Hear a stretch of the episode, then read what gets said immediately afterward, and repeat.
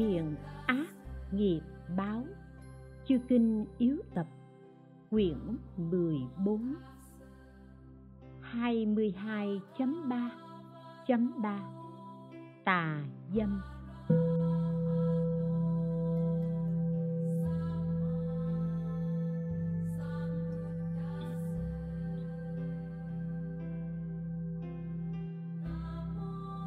Tiếng dâm hại đức là điều mà người trí không làm. Tướng dục mê tâm là chỗ mà bậc thánh xa lánh. Vì thế, châu u vương mất nước bởi lỗi của bao tự. Tấn hiến đế mất ngôi là tội của lệ cơ. Độc giác tiên trên núi chẳng biết nỗi nhục bị cưỡi cổ thuộc gia ba hẹn tại miếu đường nào hay cảnh đau đớn bị đốt thân. Như thế, tất cả đều do chúng sinh trong dục giới không tu quán giải, bị phiền não trói buộc chẳng thể phục đoạn. Vả lại, địa thủy hỏa phong đâu là chủ tể? Thân thụ tâm pháp, bản tính vốn không da dày, da mỏng đều là bất tịnh. Sinh tạng, tục thục tạng, dơ thối, khó bàn. Luôn đưa đẩy con người rơi vào ba đường ác. Thế nên, bậc đại bồ tát thường tu quán hạnh, thấy toàn thân chảy đầy chất nhơ uế. Lục trần là sáo giặc thường xúc não, nằm ấm như chiên đà la khó thân cận. Phàm phu điên đảo đam mê hình sắc, thấy dáng yêu kiều đắm đuối dung nhan. Răng trắng, môi hồng, bi dài, tóc bối, lắc người uống thân, càng tăng thêm vẻ mỹ miều. Thế nên, mỹ nữ cởi ngọc nơi lạc xuyên, khiến trần vương phải hạ giá. Người đẹp chơi cầu ở hán khúc, cảm giao phủ phải lưu tình. Trên đỉnh vu sơn mượn mây mưa để đến đi. Bên suối thư cô nương dòng nước mà qua lại.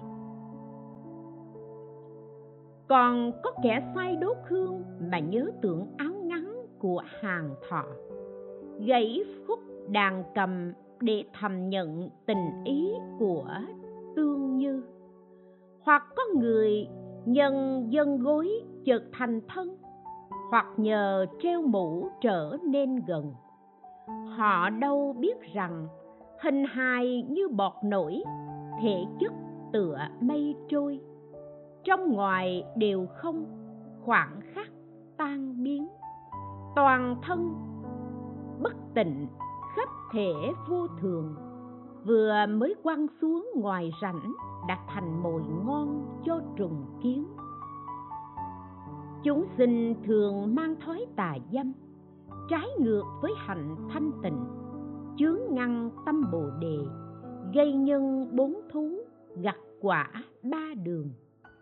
Nên biết, gốc của ba cõi chính do nghiệp dâm, quả báo xáo nẻo vì ái nhiễm, khiến cho nhuận nghiệp càng thêm sâu nặng. Vì thế, đức phật chế giới không được tà dâm. 23.3.1 Quở trách dục gây nhiều khổ.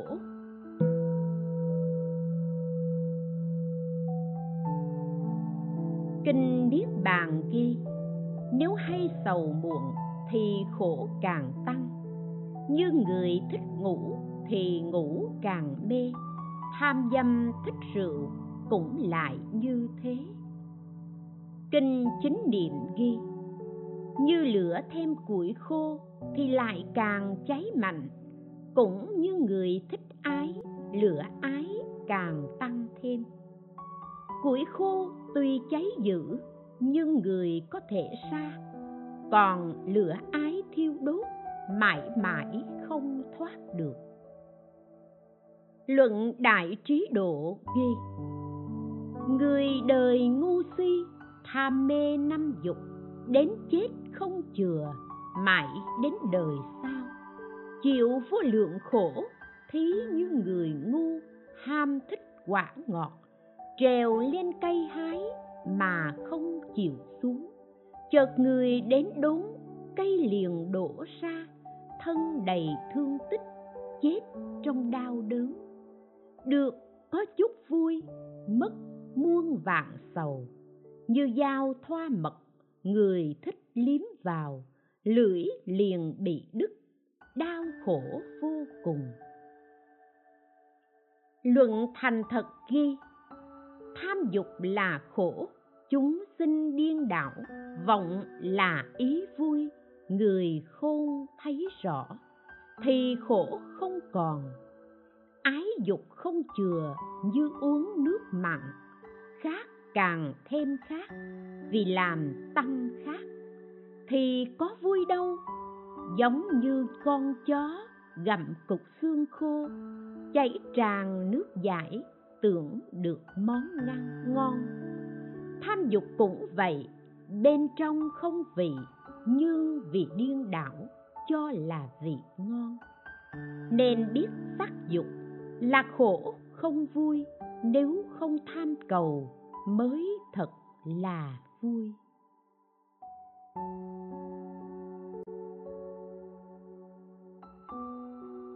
Hai mươi ba chấm ba chấm hai. Quán thấy người nữ nhơ uế.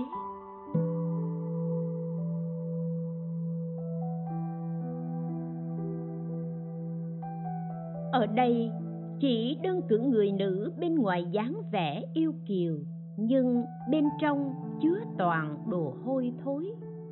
Người mê muội thì say đắm hình tướng bên ngoài, không biết sự tạm bợ giả dối đó chỉ có người trí mới biết được sự thật đáng nhàm, chán, xa lìa. Kinh thiền bí yếu ghi, trưởng lão mục kiền liên đã chứng quả a la hán nhưng người vợ cũ cứ theo đuổi. Cô ta trang điểm lộng lẫy, theo quấy phá ngài. Bấy giờ tôn giả mục kiền liên nói kệ cảnh tỉnh người vợ cũ thân như đống xương khô, thịt da cá nương thành. Trong toàn chất hôi tanh, không có gì tốt đẹp. Chỉ là túi phân dơ, chính chỗ thường rỉ chảy, gớm ghê như loài quỷ, đâu có gì đáng quý. Thân giống như hầm xí, lớp da móng bọc ngoài, người khôn đã nhàm lìa như xa rời hố phẫn. Nếu người biết như vậy, thứ mà ta chán chường, hãy đều chẳng vấn vương như người tránh hầm phẫn. Còn ngươi cứ trao chút hương hoa cùng chổi báo, thứ phàm phu tham đắm người trí không bị mê. Thân người vốn không sạch, ô uế chất chồng thôi trang điểm nhà xí rồi, người ngu cho là đẹp. Xương sườn và xương sống như kèo cột nương nhau, ngũ tạng ở trong đó, hôi dơ tợ hố phân. Thân người như hầm phẫn, ngu si cho là quý, trang sức chổi ngọc trao châu, ngoài đẹp như hình vẽ nếu người không còn dục, trọn đời không dính mắt, nay ngươi đến nhiễu ta, khác gì con thiêu thân. Tất cả các độc dục, nay ta đã diệt rồi, và xa lìa năm dục, lưới ma cũng xé rách. Tâm ta như hư không không còn gì nhiễm trước, dù dục cõi trời đến cũng không động lòng. Kinh tăng nhất a hàm ghi thà đốt cho thanh sắc cháy đỏ, rồi đâm vào mắt, chẳng nên vì nhìn sắc mà làm cho tư tưởng rối loạn. Kinh chính niệm ghi, bản tính của người nữ là hay ganh ghét, do đó nên sau khi chết, phần nhiều sinh vào trong loài quỷ đói. Dù họ luôn nói lời ngọt ngào, dịu dàng nhưng trong lòng thì thâm độc vô cùng. Đặc biệt người nữ rất giỏi về cách mánh khóe những trò lừa dối mê hoặc mọi người. 23.3 Người nữ khó gần, đáng chán.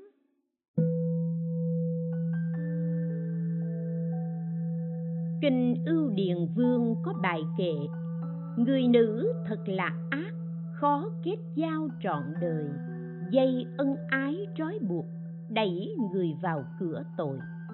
Họ không chỉ kéo người xa vào con đường ác Mà còn mê hoặc trời khiến phải bị đọa lạc. Kinh Chính Pháp Niệm có bài kệ ràng buộc trong cõi trời không gì qua nữ sắc.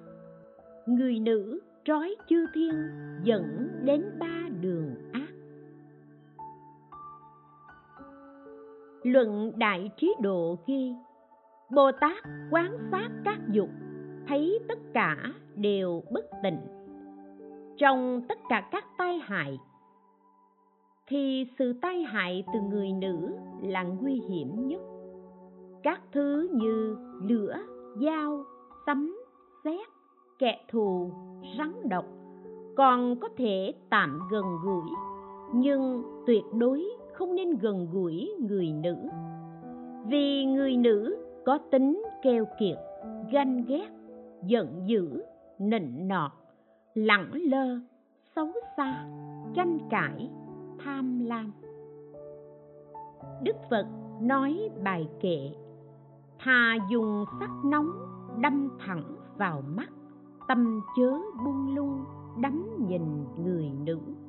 Mỉm cười làm dáng kiêu mạn thẹn thùng, quay mặt, liếc mắt, lời hay, ganh ghét.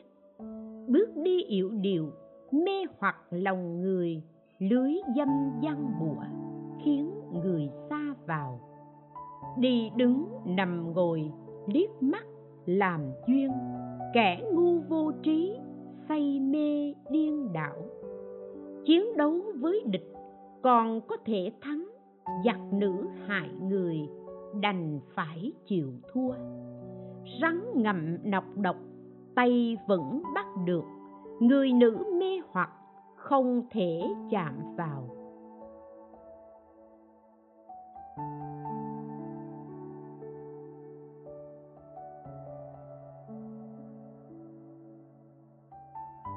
Kinh tăng nhất a hàm có bài kệ chớ thân với người nữ, cũng không nên chuyện trò.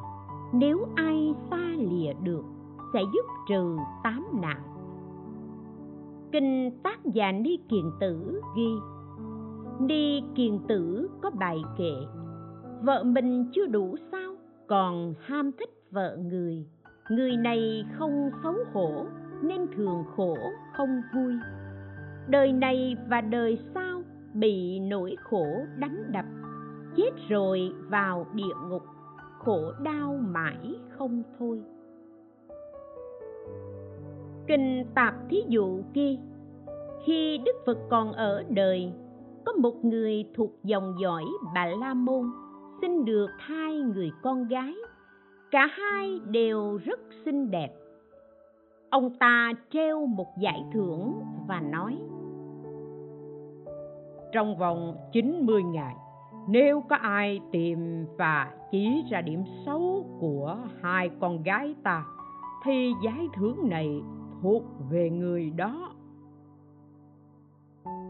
Nhưng cuối cùng, không có người nào tìm ra điểm xấu của hai cô gái.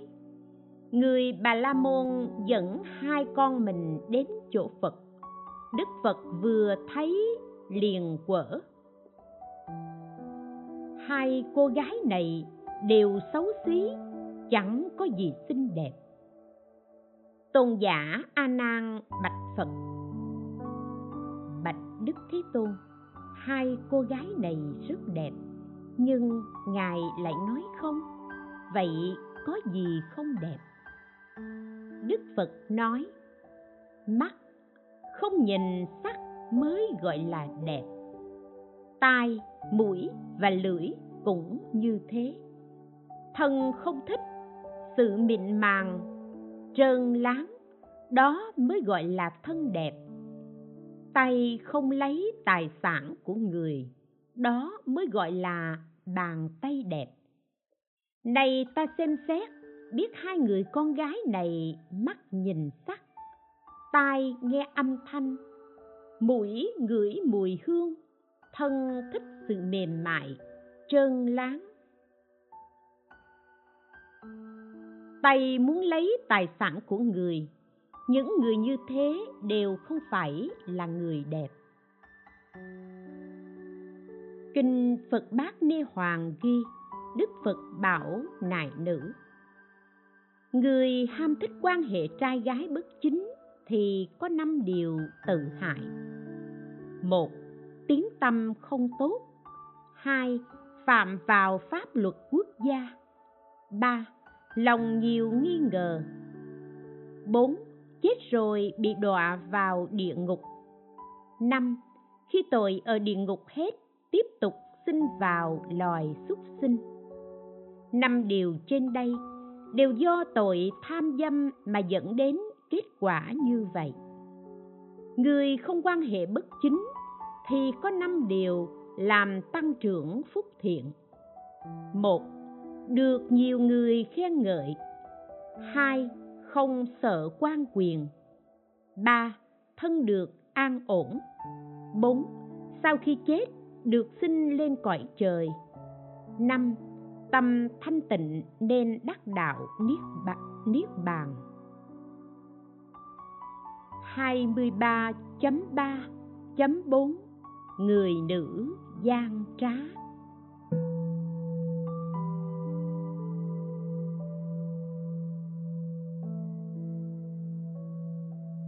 Như kinh cựu tạp dụ ghi, Thuở xưa, có một thanh niên đẹp trai, con của một gia đình giàu sang.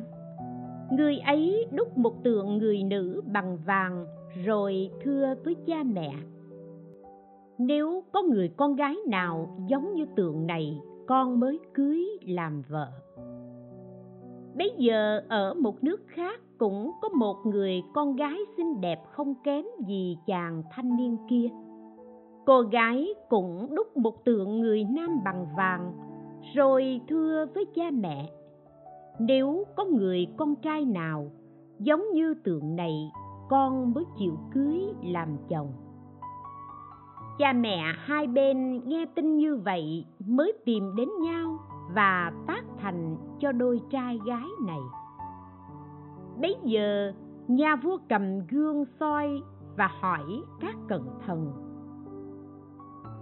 trong thiên hạ có ai đẹp như ta không? Các cận thần tâu, chúng thần nghe, ở nước kia có một người thanh niên rất đẹp, không ai sánh bằng vua nghe vậy liền sai sứ giả đến mời chàng trai ấy. Sứ giả tìm đến, nhà chàng trai truyền lệnh. Nhà vua muốn gặp hiền giả. Vâng lệnh vua, chàng thanh niên lập tức chuẩn bị xe ngựa để vào cung. Trên đường đi, anh ta nghĩ, nhà vua cho ta là người hiểu biết, thông thạo mọi mặt nên mới cho người đến mời ta. Nghĩ như vậy rồi, anh ta quay trở về nhà lấy sách. Tình cờ bắt gặp người vợ đang tư thông với người ở. Anh ta vừa buồn vừa giận, vì thế trong lòng u uất, làm cho nhan sắc tiều tụy. Sứ thần thấy thế liền nghĩ, chắc vì đi đường xa khiến anh ta bị gầy ốm. Nên đã để chàng trai tạm nghỉ lại trong tàu ngựa. Đêm đến, chàng trai bắt gặp đại phu nhân của vua tư thông với người đánh ngựa. Chứng kiến việc ấy, tâm chàng trai bừng tỉnh, tự nhủ. Đại phu nhân của nhà vua mà còn làm như vậy, huống chi người khác. Mọi ấm ức được giải tỏa. Tinh thần nhẹ nhõm và cũng vì thế mà nhan sắc hồi phục như cũ. Sau khi nhan sắc hồi phục, chàng trai vào cung yết kiến vua. Vua hỏi,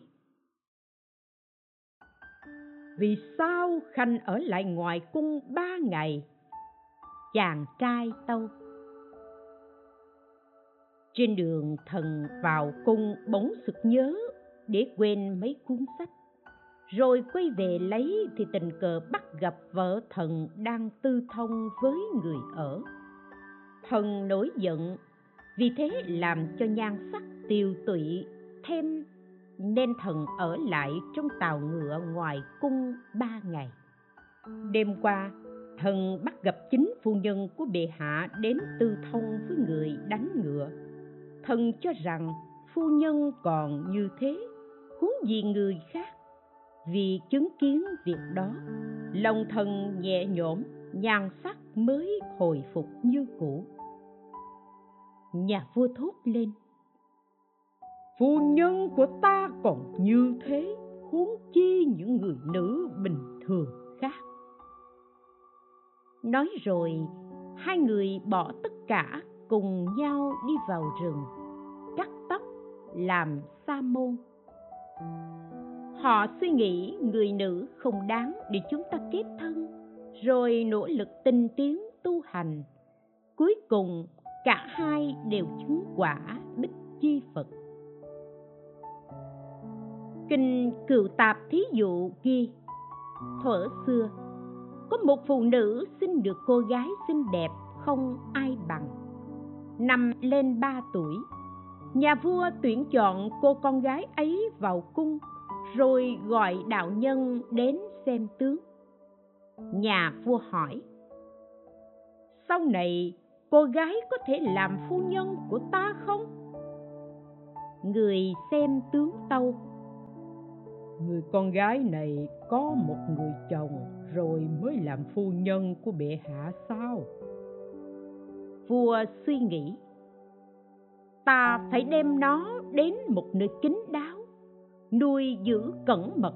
Như thế, lẽ nào lại đến sao? Nghĩ như vậy rồi, vua liền gọi chim hạt đến và hỏi ngươi sống ở đâu? Chim hạt tâu, thân sống trên một cây lớn ở lưng chừng sườn núi thái chỗ ấy người và vật không qua lại được. Bên dưới có dòng nước chảy, thuyền bè chẳng thể lưu thông. Vua nói nay ta gửi cô gái này cho ngươi đem về nuôi. Chim hạt liền mang cô gái về chỗ mình. Ngày ngày nó đến cung vua lấy thức ăn về nuôi cô gái. Trải qua một thời gian rất lâu trên đỉnh núi thái có một ngôi làng. Bỗng nhiên, một hôm bị nước lũ cuốn trôi. Trên dòng nước xuất hiện một cây lạ theo dòng trôi xuống. Một chàng trai bám được cây ấy, nhưng do rơi vào dòng xoáy nên cứ bị xoay quanh. Có một cây bồ đào từ dòng suối mọc thẳng, cao vút tựa vào sườn núi. Chàng trai bám theo cây bồ đào, lần tìm đến được cây mà chim hạt ở. Rồi tư thông với cô gái ấy. Cô gái đem giấu chàng trai. Chim hạt biết thân thể của cô gái này ngày càng nặng hơn, nên đi khắp núi tìm kiếm và bắt giết chàng trai. Sau đó chim Hạc đem việc này tâu lên vua. Vua nói, trước đây đạo nhân đã xem tướng, người đoán thật đúng. Luận rằng, người có oán nghiệp đời trước, không thể dùng sức cưỡng lại, gặp lại liền thành, loài xuất sinh cũng giống như vậy kinh cựu tạp thí dụ ghi, thuở xưa, có một vị vua nọ giữ các phu nhân thể nữ rất nghiêm. Một hôm, chính phu nhân của vua nói với thái tử, từ khi sinh con ra đến nay, mẹ chưa được một lần nhìn ngắm giang sơn. Mẹ muốn ra ngoài đi dạo một lần con có thể xin vua cha giúp mẹ không? Phu nhân thúc giục thái tử nhiều lần như thế. Thái tử tâu với vua cha, nhà vua liền đồng ý. Thái tử đánh xe đưa mẹ đi. Quần thần hai bên đường nghinh đón, vái chào. Phu nhân đưa tay vén tấm màn, cố ý để mọi người nhìn thấy nhan sắc của mình tử thấy mẹ mình làm như thế, liền giả vờ đau bụng, rồi đánh xe trở về. Phu nhân than, còn nhiều người chưa biết vẻ đẹp của ta. Thái tử thầm nghĩ, mẹ của ta còn như thế, huống gì những người khác? Nghĩ rồi đêm đó thái tử rời hoàng cung, vào rừng ngao du sơn thủy. Trên đường đi, tình cờ thái tử thấy bên đường có một cây lớn, phía dưới có con suối. Thái tử trèo lên cây, nhìn thấy một vị phạm chí lội xuống suối tắm rửa, rồi lên ăn cơm. Sau đó phạm chí lại làm phép nhả ra một bình hồ lô trong bình ấy có một người nữ. Rồi họ cùng nhau vui vẻ trong một phòng kính khi phạm chí đi ngủ, người nữ kia cũng nhả ra một bình hồ lô giống như vậy. Bên trong hồ lô lại có một chàng trai và người nữ kia lại ăn nằm với chàng trai đó. Nằm xong, cô ta nuốt bình hồ lô trở lại khi phạm chí thức dậy, đem người phụ nữ đặt trong bình hồ lô, rồi nuốt vào bụng, chống gậy đi. Thái tử trở về nước xin vua cho mời phạm chí và các vị cận thần đến. Lại sai người làm một bữa cơm cho ba người ăn, rồi để qua một bên. Phạm chí đi đến thấy mâm cơm có ba phần ăn liền nói tôi chỉ đến một mình. Thái tử nói này phạm chí ông hãy gọi vợ mình ra cùng ăn. Phạm chí bất đắc dĩ phải đem vợ ra. Thái tử nói với người vợ của phạm chí bà cũng nên gọi chồng mình ra để cùng ăn thái tử bảo ba lần như thế. Bất đắc dĩ, bà ta mới mang chàng trai để ăn chung. Ba người ăn xong, liền bỏ đi. Vua hỏi thái tử, vì sao con biết được chuyện này? Thái tử tâu, khi trước, con đánh xe đưa mẹ đi dạo trong nước. Mẹ đã vén tấm màn cố ý để cho mọi người nhìn thấy mẹ. Lúc ấy, con chợt nghĩ, người nữ phần nhiều thích dâm dục. Vì thế, con đã dở vờ đau bụng để đánh xe về. Sau đó, vì chán nản, con bỏ vào núi đi dạo thì tình cờ thấy được việc phạm chí giấu người phụ nữ trong bụng. Người nữ là như thế đó, họ dâm dục không bao giờ dừng cúi xin đại vương, trả tự do cho tất cả cung nữ để họ tùy ý muốn đi đâu thì đi. Vua chấp nhận thỉnh cầu của thái tử, ra lệnh cho hậu cung. Người nào muốn đi thì cứ tùy ý. Luận nói, người không đáng tin trong thiên hạ chính là người nữ kinh cựu tạp thí dụ ghi, thuở xưa, có một người nhà giàu nọ.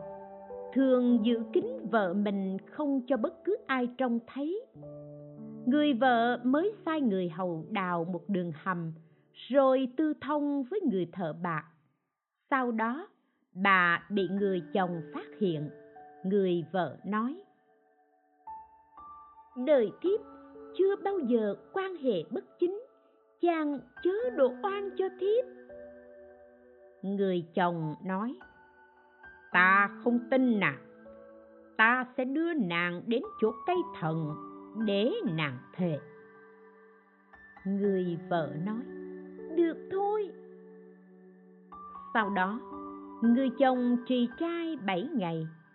Khi chồng mới vào thức người vợ liền lén nói với người thợ bạc chàng hãy giả làm một người điên ra chợ xin ăn. Khi gặp thiếp ở giữa đám đông, chàng làm bộ ôm chầm, lôi kéo và vuốt ve đùa giỡn. Người chồng trì trai bảy ngày xong, liền dẫn người vợ đi đến chỗ cây thần.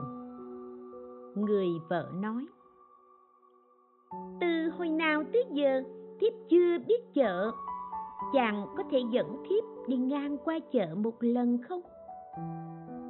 Người chồng chiều ý vợ, dẫn cô ta đi ngang qua chợ.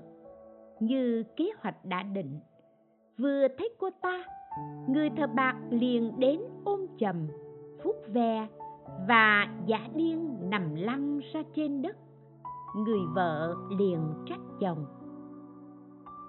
Tại sao chàng lại để người này ôm lấy thiếp? Người chồng nói, đó là người điên nàng đừng để bụng. Rồi hai vợ chồng dẫn nhau đến chỗ cây thần. Người vợ cúi đầu thề, đời tôi chưa bao giờ làm chuyện gì xấu, nhưng nay lại bị người điên kia ôm. Nhờ thế mà người vợ được thoát tội người chồng thì chỉ biết im lặng, lấy làm xấu hổ. Đức phật nói, nên biết, tất cả người nữ gian trá như thế thật không đáng tin.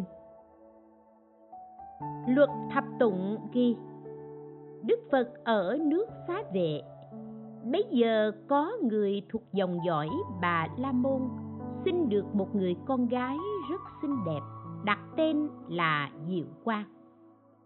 Thầy tướng nói, đứa bé này về sau sẽ hành dâm với 500 người nam.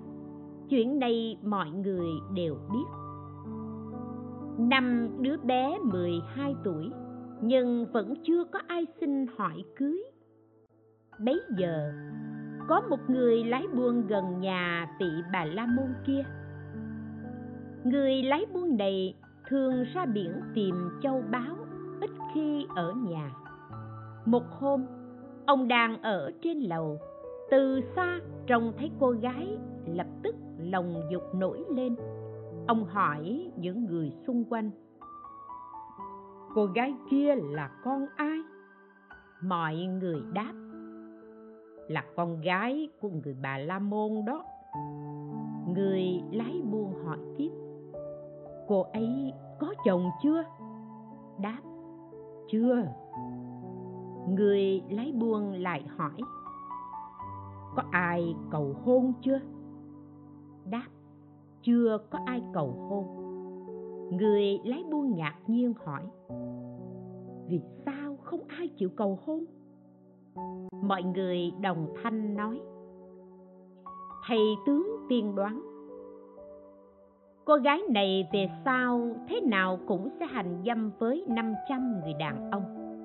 Vì thế mãi cho đến nay vẫn không có ai dám cầu hôn với cô ta. Lúc ấy, người lấy buôn liền nghĩ, nhà ta ngoài hàng sa môn thích tử ra không có ai đến. Nghĩ vậy rồi, ông liền đến nhà người bà La Môn xin cưới cô gái ấy cô gái về nhà chồng chưa bao lâu, thì người lái buôn lại cùng các thương buôn khác chuẩn bị đi biển. Trước khi đi, ông gọi người giữ cửa đến và dặn, ta sắp ra biển. Người chớ để bất cứ người nam nào vào nhà tùy tiện, trừ hàng sa môn thích tử. Vì hàng sa môn thích tử không bao giờ làm điều sai trái người giữ cửa thưa. Xin phân người lấy buôn đi rồi, cũng như thường lệ, các tỳ kheo vẫn đến nhà ấy khất thực. Vợ của người lái buôn thấy các vị sa môn liền nói, hãy quan hệ với tôi. Các tỳ kheo không biết vì sao, cô ta lại nói như vậy.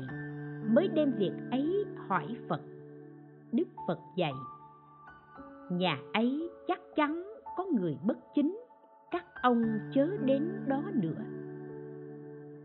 Vợ của người lái buôn về sau mắc bệnh và đã qua đời vào lúc nửa đêm. Người trong nhà đem tất cả đồ trang sức của cô, bỏ cùng với tử thi, rồi khiêng ra bãi tha ma. Bấy giờ có 500 tên cướp đi ngang qua nơi ấy. Họ trông thấy thi thể cô gái chợt lòng dục nổi lên. Rồi họ thay nhau hành lạc trên xác chết của cô gái. Do người nữ đó trước kia mời các sa môn, bà la môn hành dâm với mình, nên nay bị đọa vào đường ác. Cô ta đã xin đến phương bắc của nước ấy, làm con rồng cái tên là tỳ ma đạt đa. Bài kệ chính báo. Tà dâm chịu ngục hình. Lên núi đao rừng kiếm. Sắt nung đóng vào miệng, đồng sôi rót vào tim.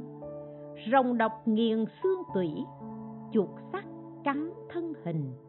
Ôm cục đồng lên xuống, nằm giường sắt tối tăm bài tụng về tập báo. Tham dâm loạn thân tâm, chịu khổ trong lẫn ngoài. Nếu còn được làm người, thì vợ thường phản bội. Luôn nghi ngờ lẫn nhau, không ai chịu nhường ai. Người có chút tính linh, sao chẳng biết hổ thẹn.